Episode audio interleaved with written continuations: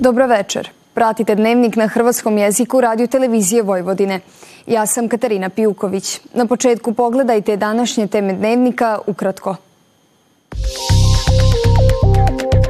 U Staroj Pazovi položen kamen temeljac za izgradnju nove tvornice njemačke kompanije Milbauer. Vraćanje vojnog roka nije u svezi sa dešavanjima na Kosovu i Metohiji, poručio ministar obrane Miloš Vučević. Udruga bunjevačkih Hrvata do Žijanca obilježila 10 godina od osnutka. Sutra malo hladnije i promjenljivo oblačno sa sunčanim razdobljima.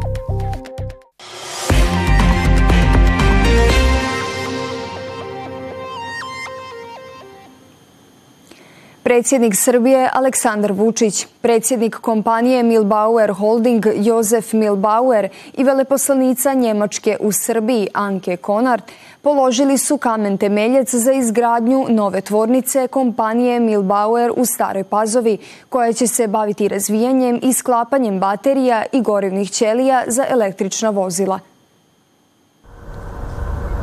Riječ je o novoj investiciji Milbauera od 30 milijuna eura i tu će biti zaposleno 150 radnika koji će imati prosječnu plaću 900 eura.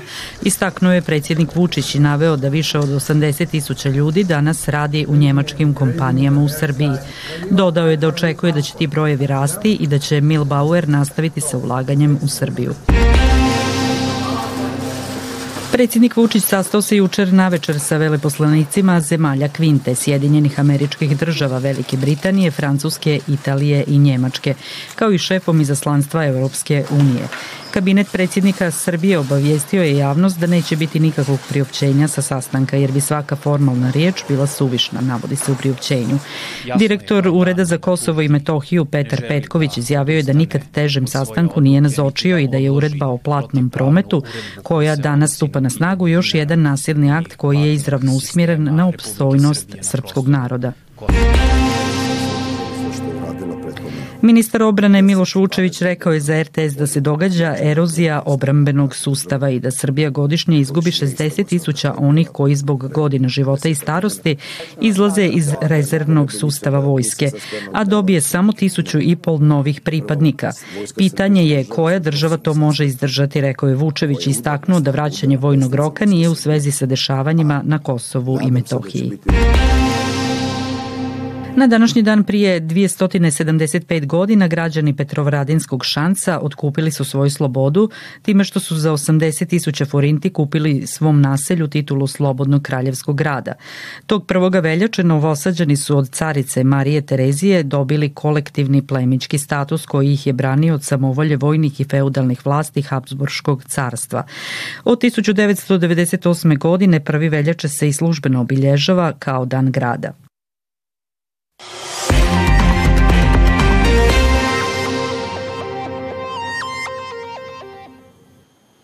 Jučer je na Zagrebačkom Markovu trgu organiziran prosjed Hrvatskog novinskog društva protiv, kako je navedeno, zakona opasnih namjera. Istodobno nezadovoljni novinari okupili su se i u Splitu ispred Hrvatskog narodnog kazališta. Na prosvjedu protivnika takozvanog Lex AP-a u Zagrebu se okupilo više stotina ljudi. Riječ je o trenutačnom prijedlogu izmjena kaznenog zakona prema kojima neovlašteno otkrivanje sadržaja izvidne ili dokazne radnje u fazi istražnog postupka u kojoj je uvid u spis ograničen postaje kazneno djelo. Predsjednik HND-a Hrvoje Zovko ocijenio je da premijer Andrej Plenković želi u super izbornoj godini onemogućiti sve kritičke tonove koji mu ne idu u prilog. Uvijek je važno ponavljati da se ne zaboravi. Andrej Plenković je premijer s najviše novinarskih prosvjeda u svom mandatu. Andrej Plenković je premijer kojim nije smetalo curenje informacija dok se u javnosti nisu pojavili njegovi inicijali. On je bitan sam sebi i ništa drugo mu nije važno a to je, a to je zastrašujuće. Stoga još jednom zahtijevamo, povucite članak 307a u cijelosti. Potpredsjednik HND-a i novinar Telegrama Drago Hedl smatra da će donošenje zakona biti stvarna apokalipsa za slobodno novinarstvo. Njegovo uvođenje u kazneni zakon znači kraj istraživačkog novinarstva koji se najčešće oslanja na izvore one poštene ljude u sustavu koji se ne slažu sa zataškavanjem detalja iz istrage čime se često pogoduje visokim dužnosnicima ili visoko pozicioniranim ljudima iz vrha stranke.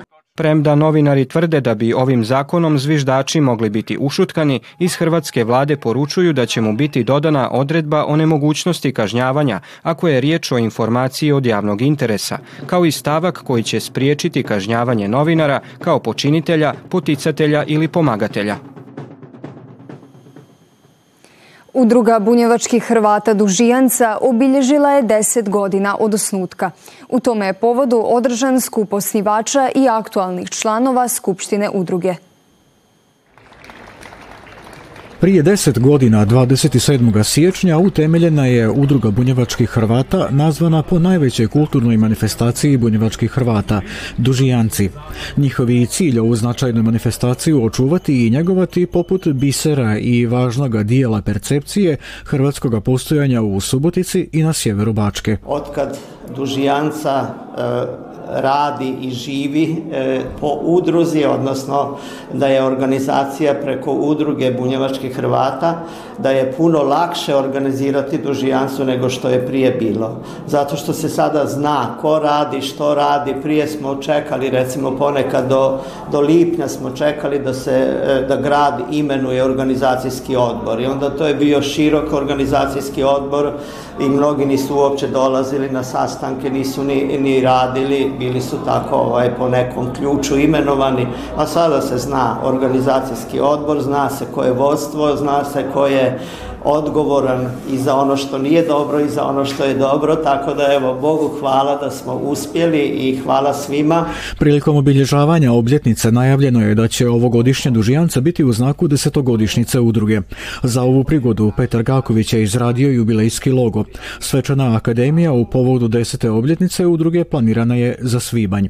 Ovom su prigodom istaknuta njihova postignuća. Organiziranje dužijance i širanje, širenje priče o dužijanci u Zagrebu, u Baji, u Novom Sadu, u Mostaru, pogotovo u Mostaru, to nam je bila želja i to kad smo razmišljali o tome da idemo izvan Subotica, onda nam je to bio jedan od glavnih ciljeva, da idemo u našu prapostojbinu, odakle su nas naši pradjedovi doveli u ove krajeve. Vidljivi napredak udruge Dužijance je isto imena revija. Ona predstavlja predivnu ilustriranu kroniku Vele. Prvi dio revije su zapravo neki tekstovi koje promišljaju o samoj dužijanci u bilo kojim odnosima da primamo duhovnost. U susret središnjoj dužijanci u, tom, u toj rubrici su obuhvaćene sve dužijance u našim selima u Somboru i Lemešu. Proslava središnje dužijance, nakon toga je evo jedna rubrika koja je svake godine od revije do revije, dakle događanja, ono tijekom godine šta se zbivalo i potom aktivnosti udruge bunjevačkih Hrvata Dužijanca.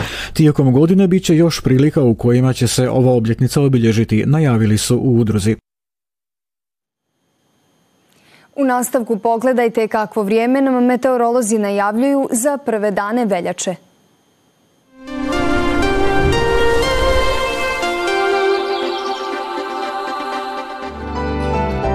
U noći između četvrtka i petka bit će prolazne slabe kiše koje se premješta od sjevera ka jugu Srbije i prestaje prije jutra. U petak malo hladnije i promjenljivo oblačno sa sunčanim razdobljima. Vjetar umjeren sjeverni i sjeverozapadni, tlak iznad normale. Najniža jutarnja temperatura od 1 do 3, a najviša od 5 do 7 stupnjeva. U subotu toplije i promjenljivo oblačno sa malo sunčanih razdoblja. Na istoku zemlje je moguća kratkotrajna slaba kiša. Toliko u ovom izdanju Dnevnika koji možete gledati i na zahtjev putem internetske stranice www.rtv.rs. Vidimo se sutra u isto vrijeme. Hvala na pozornosti i ugodan ostatak večeri.